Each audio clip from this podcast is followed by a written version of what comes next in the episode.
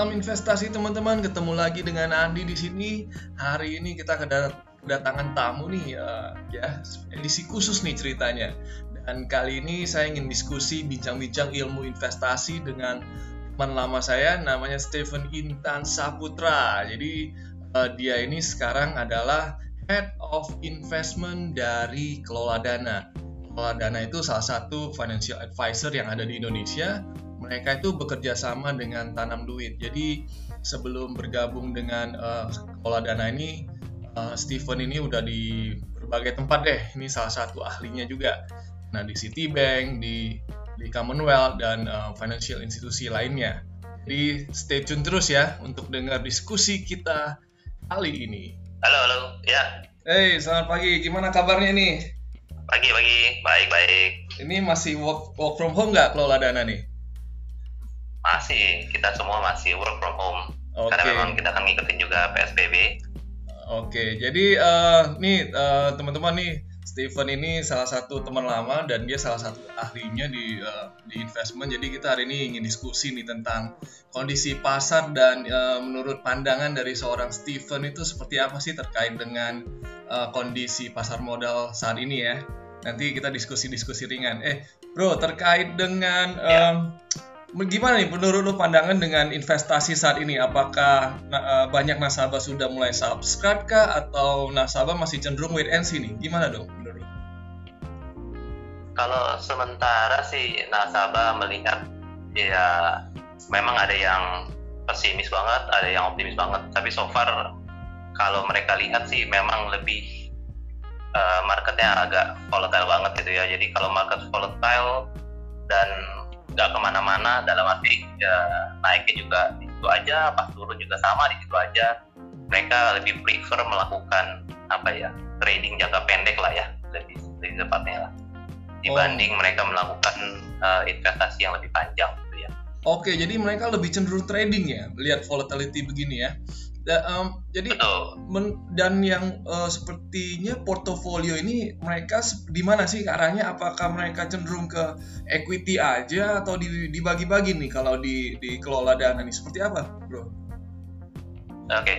sementara memang masih udah pasti memang diversifikasi nomor satu karena mereka memang melihat ya di tengah naik turunnya market ya mereka juga perlu regular income yang mereka butuhkan ya udah pasti masuknya ke bonds. Bonds itu kan punya regular income juga ya pasti dan ya apalagi kalau kita masuk ke government bonds jauh resikonya lebih rendah gitu ya.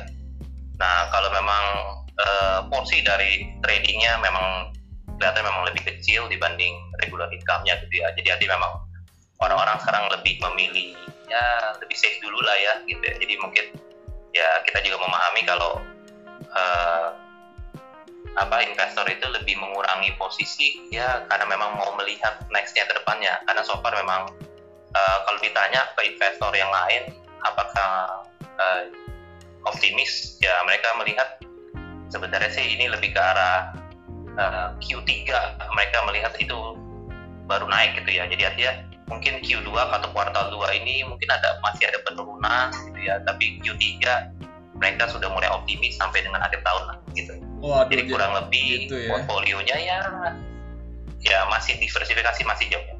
Jadi masih berat di bonds nih atau di equity? Sementara memang kalau dilihat memang uh, secara besar memang berat di bonds. Cuma memang kalau trading memang lebih lebih cepat di equity sih memang. Oke. Okay. Karena bonds ini memang kan naik turunnya nggak terlalu banyak. Oke, mantap nih. Oke, jadi ter, uh, nah, ini banyak nih, Bro, terkait dengan pen, apa pandangan-pandangan uh, efek COVID-19 ini. Lu juga tadi mention bahwa yeah. mungkin Q2 akan masih uh, masih volatile lah ya, masih cenderung defensif yeah. dan nanti Q3 baru mulai. Menurut lu ini uh, ada yang bilang recovery-nya terkait dengan efek COVID-19 ini akan ada V shape, ada yang W, ada yang L, ada yang U. Menurut lu gimana, Bro? Gimana pandangan lu? Menarik nih. Uh, ya ya ya agak susah dibilang V-shape juga karena balik lagi uh, eh, COVID-19 ini kan kalau dilihat kan masalah lebih ke arah masalah kesehatan. Jadi artinya kalau masalah health health ya perlunya health solution. Jadi artinya ya kalau memang sementara adanya ya kebijakan stimulus ataupun kasih likuiditas ke market ya itu kan lebih ke arah easing jadi artinya lebih ke arah bebannya turun selama tidak ada health solution menurut kita sih memang V-shape itu agak susah jadi artinya ya ya selama mungkin yang pertama mungkin kalau vaksin itu belum ada ya V-shape itu nggak mungkin terjadi wow. yang kedua okay. kalau memang eh, apa ya jadi penyebaran COVID-19 ini memang sudah mereda sendiri di dunia nah itu mungkin V-shape itu bisa ada. Jadi lebih tepatnya kalau health problem ini butuh dengan health solution lah.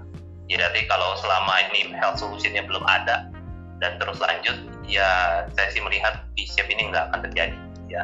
Tapi sementara kalau melihat dari semua negara sudah melakukan lockdown sudah melakukan pembatasan dalam skala besar ya harusnya sih di Q3 ini harapannya angka itu jauh lebih kecil jadi paling tidak kita bisa bisnis itu udah bisa mulai lah gitu ya.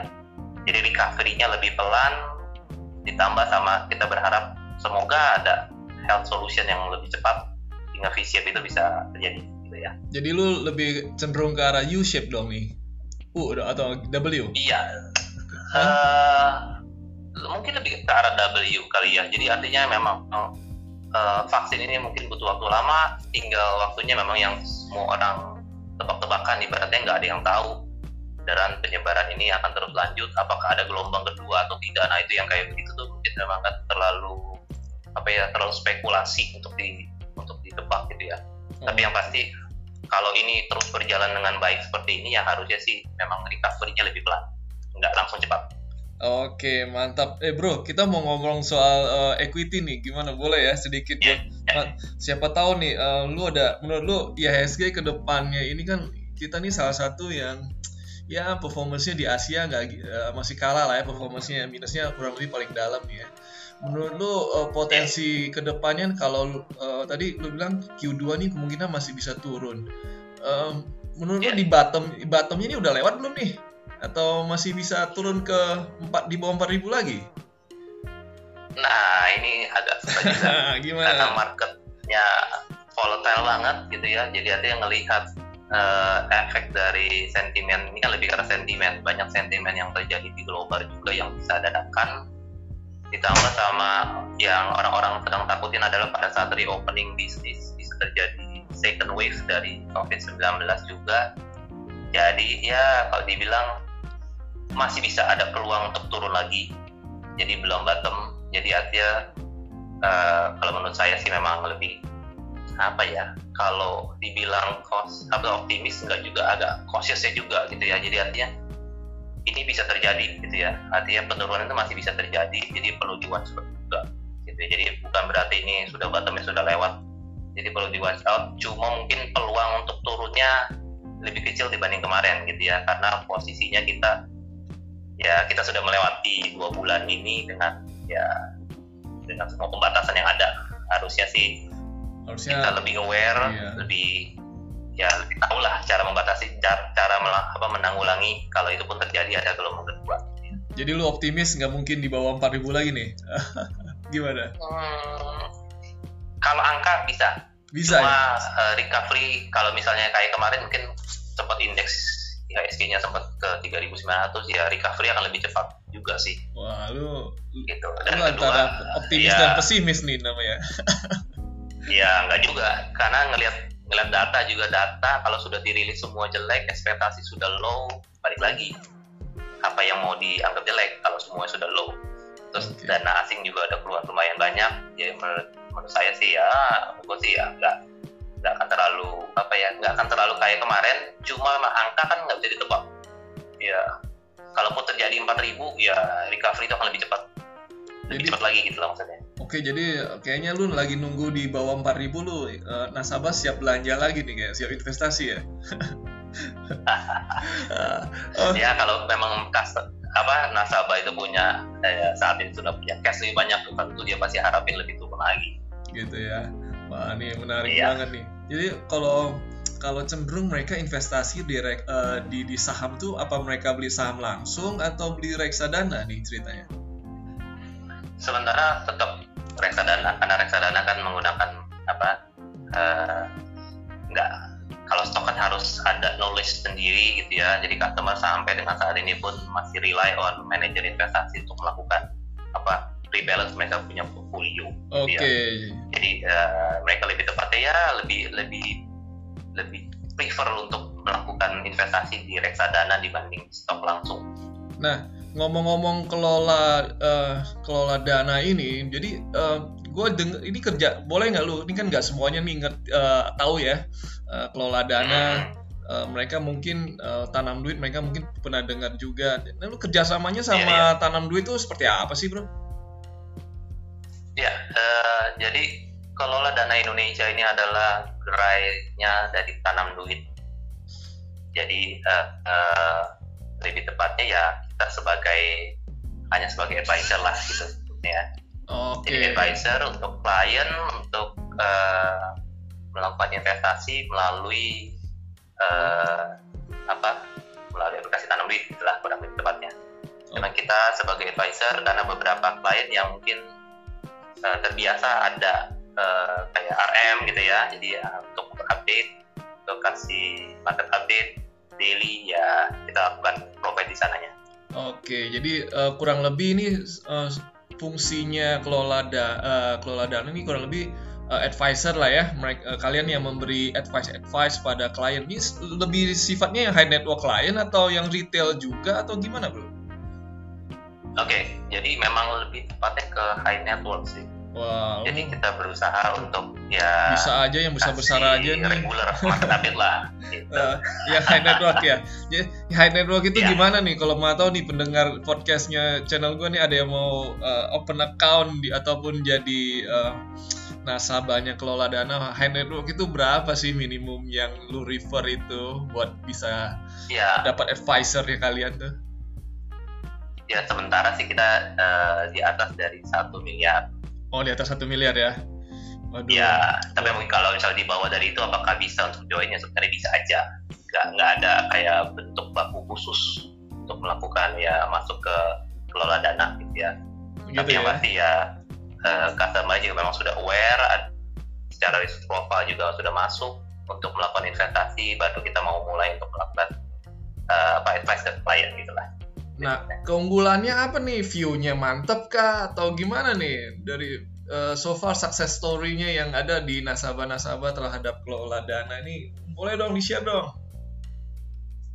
Uh, sementara mungkin karena memang kita menggunakan platform dari tanam duit, ya jawabnya jauh lebih fleksibel gitu ya. Cara fee juga lebih fleksibel kita gitu ya. Yang ketiga lebih ke arah juga advice kita jauh lebih independen lebih independen ya? ya tenang iya, aja. oke. Okay. emang emang dulu nggak independen ya bro? Iya. Lebih independen lah. Kalau lebih ya? independen ya ini lebih independen iya ini lebih lebih independen ya. Nah ada lebihnya nah oh, oh iya nih ini satu ada topik yang menarik nih. Banyak uh, apa pendengar dari uh, channel gue nih tanya. Ini uh, kan sekarang ini terkait dengan banyaknya reksadana yang gagal bayar ini. Menurut lu gimana lu uh, kelola dana menyikapi hal ini nih? Lu kan juga jualan reksadana kan? Iya iya iya. Kalau kalau dari kita sih memang kita lebih konservatif melihat suatu produk, ya. Jadi artinya pada saat mau mengadakan apa pemilihan produk selection gitu ya. Jadi itu yang paling penting adalah ya nomor satu adalah pada saat mau masuk ke reksadana nomor satu apa produk itu memang harus yang sudah dikenal. Artinya manajer investasinya adalah manajer investasi yang mungkin. Dia nomor satu nomor dua atau nomor tiga di market. Jadi artinya uh, untuk mengurangi resiko-resiko yang di luar dari uh, yang kita bisa expect ya kita harus menjaga bahwa ya kita pilih produk-produk yang paling leading the market lah intinya. Terus yang kedua bicara masalah reksadana yang di luar yang gagal bayar ya kita juga balik reksadana kan lebih ke arah investasi yang bisa naik turun jadi artinya begitu sudah ada skema yang agak fix dan segala macam kita pasti mungkin eh, ya kita nggak ikutan lah gitu di sana gitu.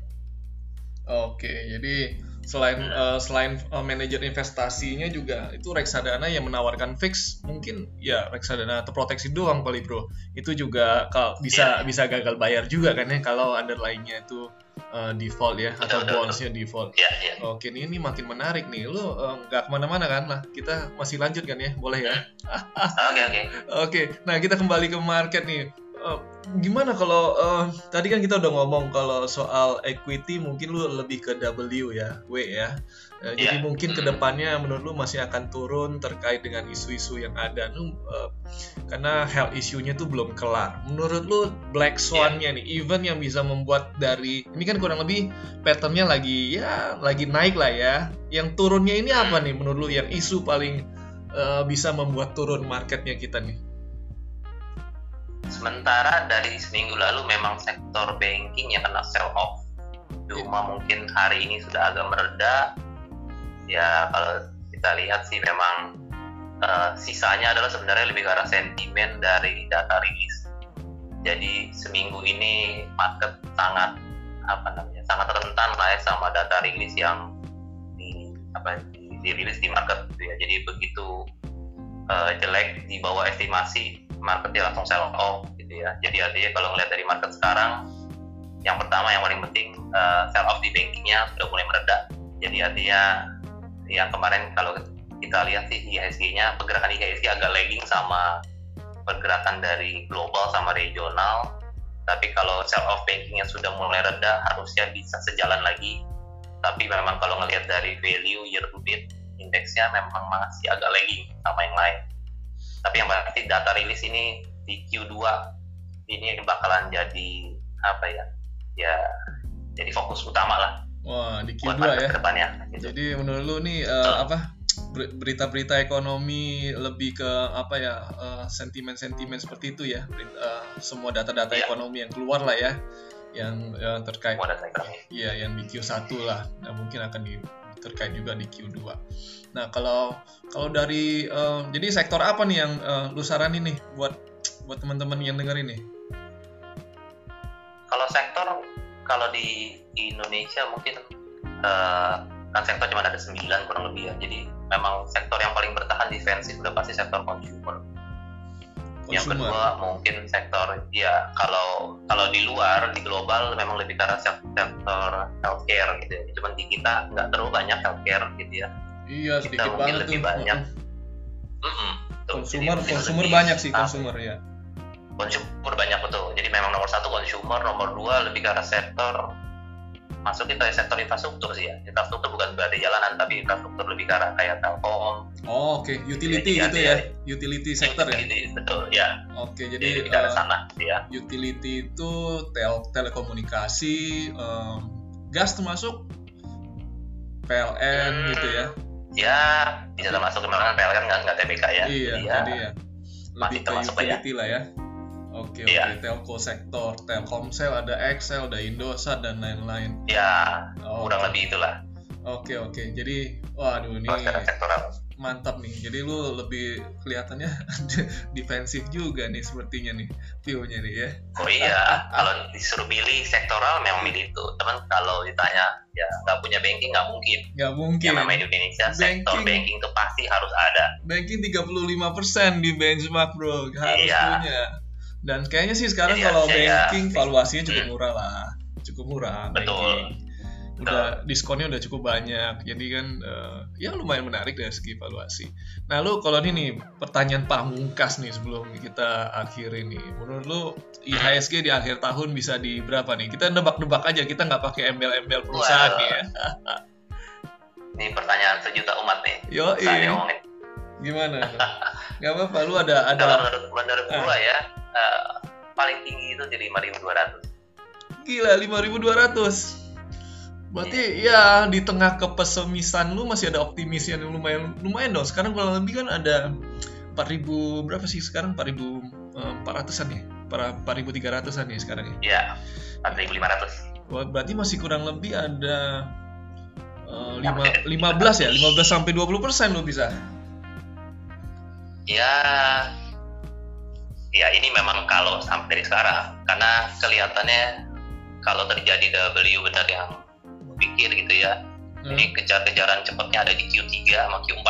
Gitu Oke. Okay. Ya. Dan balik lagi, kalau dana asing ini sudah keluar, begitu masuk lagi ya kan kita pernah tahu gitu ya ISG itu selalu kalau udah asing masuk nggak terbendung naiknya. Iya nih, asing gitu. lagi sell off mulu nih, baik di obligasi, iya. baik di uh, saham. Mereka kayaknya sell off juga nih. Mereka masih masih belum mau nih masuk ke Indonesia nih. Kemarin aja kita plus Betul. tapi asing uh, net sell uh, sekitar 2T, 2T lebih loh. Iya ya. Kemarin kayaknya ada crossing saham sih ya satu ya. Ada, ada crossing saham. Sahamnya mana bro? Iya. Saham di di tower. Oh Tebik ya, Tebik ya. ya oh bersama ya. Hmm. Oke. Satu koma sembilan T kalau nggak salah. Buset, 1,9 T ya. Itu. Iya, jadi secara regular market kayaknya think net sale-nya kemarin seratusan nih, seratus miliar doang. Hmm. Jadi nggak gede-gede banget. Jadi crossingnya ini Tebik ini ada info apa nih? Uh, wah, nggak, nah. ini sih nggak ngikutin. Nggak ngikutin ya? Nanti... Cuma sementara memang iya, cuma crossing saham aja sih itu. Oke oke, kayaknya uh, ini patut kita telusuri lebih dalam nih. Tebik ini kan biasanya terkait dengan telekomunikasi, mungkin uh, ada pembangunan banyak tower ke depannya, peluangnya. Jadi uh, karena kan ini efek COVID ini membuat orang semua jadi melek Zoom, yang namanya Microsoft Team, kemudian uh, apa Cisco Webex dan lain-lainnya semua jadi ahli nih. Termasuk kitanya, betul, betul. iya, gua aja sekarang akhirnya uh, lebih aktif ke podcast sih dibanding dibanding ke uh, ke video sih, karena yang gua nggak sepede lu sih bro. Bahkan sementara kan kita malah kebanyakan pakai internet lebih banyak dibanding Iya nih. Oke. Okay. Ya sebelumnya gitu. Oke, okay, nah ini pertanyaan terakhir untuk uh, yeah. sesi podcast uh, kali ini nih. Menurut lo uh, after COVID-19 ini what happened gitu? Disruption apa di era uh, di era boleh ini cukup cukup luas ya. Menurut lo disruption apa yang yang diubah nih, yang mengubah pola hidup kita di setelah COVID-19 ini, Bro? Iya, e, banyak orang yang bilang kan kita bakal masuk ke new normal, artinya sesuatu yang mungkin kondisi yang sudah normal, tapi kita bersikapnya agak berbeda, gitu ya. Ya bisa jadi karena kita sudah terbiasa dengan gaya hidup. Yang pertama mungkin ya gaya hidup yang sebelumnya mungkin ya nggak terlalu sehat, jadi lebih sehat, gitu ya. Yang kedua, yang paling penting adalah yang banyak perusahaan yang kan sudah dipaksa kerja dari rumah yang tadinya awalnya nggak bisa uh, eh akhirnya bisa juga gitu ya. Jadi ada inovasi-inovasi yang lebih banyak dan selalu kejadian pada saat di krisis. Jadi ya kalau kita ngelihat juga secara, secara historis sama nih. Startup startup semua keluar di 2008 pas krisis itu muncul-muncul ya mungkin di era-era seperti ini banyak muncul inovasi baru pada saat COVID-19 selesai karena kan kita dipaksa untuk menguji sesuatu yang ya dari dari sesuatu yang mungkin kita nggak pernah kepikir gitu dan kita harus uh, ibaratnya kalau perusahaan harus making money gimana caranya dan ya kalau mau berhasil ini malah jadi sesuatu yang diterusin gitu ya Oke. Okay. Jadi makanya ini bakalan banyak ada inovasi lah ya. Oke, okay, jadi inovasi-inovasi ke depan dan uh, bakal banyak nih ya khususnya di startup startup yang sifatnya teknologi mungkin ya. Oke. Okay. Eh, eh bro, mungkin lu boleh uh, kasih uh, conclusion nih atau ada sepatah dua kata yeah. nih terkait dengan uh, kondisi saat ini atau lu ada advice buat para pendengar terkait dengan kondisi uh, finansial mereka atau investasi mereka. Go ahead, bro. Oke, okay. sementara sih kalau kasih advice lebih ke arah kita kalau ngelihat news jangan langsung apa ya uh, kan namanya news itu bisa berubah setiap hari. Tapi yang pasti kita ikuti newsnya karena news itu bergerak sangat dinamis. Dan kedua kita juga melihat langkah-langkah dari apa pemerintah juga. Dan uh, kalau kita lihat sih harusnya kita lebih konservatif lah lebih tepatnya. Jadi artinya kalau melihat ada orang-orang yang bilang ini bakalan terjadi turbulence yang besar ya jawabnya enggak juga. Karena ngelihat kita lebih konservatif udah pasti memang recovery lebih lebih agak lebih lama cuma resiko jauh lebih kecil jadi kalau ada yang melihat uh, ke depannya ini bakalan collapse dan segala macam itu kayaknya terlalu spekulasi terlalu tinggi. Jadi sebelum itu terjadi ada banyak tahap-tahap yang harus dilakukan. Jadi ibaratnya kalau ngomongin tahap 5, ya ini kita baru tahap 1 atau tahap 2. Jadi artinya ngomongin tahap 5 itu belum kejadian. Lihat dulu tahap 3-nya. Kalau tahap 3 berhasil, tahap 5 nggak akan terjadi. Gitu lah kurang lebih. Oke, lu super banget nih, mantap banget nih, cukup kayaknya independennya independen banget nih. Oke, okay. Iya. yeah. oke okay, bro, tadi thank you banget udah join di uh, seri podcast kali ini. Dan okay. mungkin nanti kita ngobrol-ngobrol lagi nih untuk topik-topik yang lain ya. Oke. Okay? Siap. Thank you bro. Oke, okay, thank you.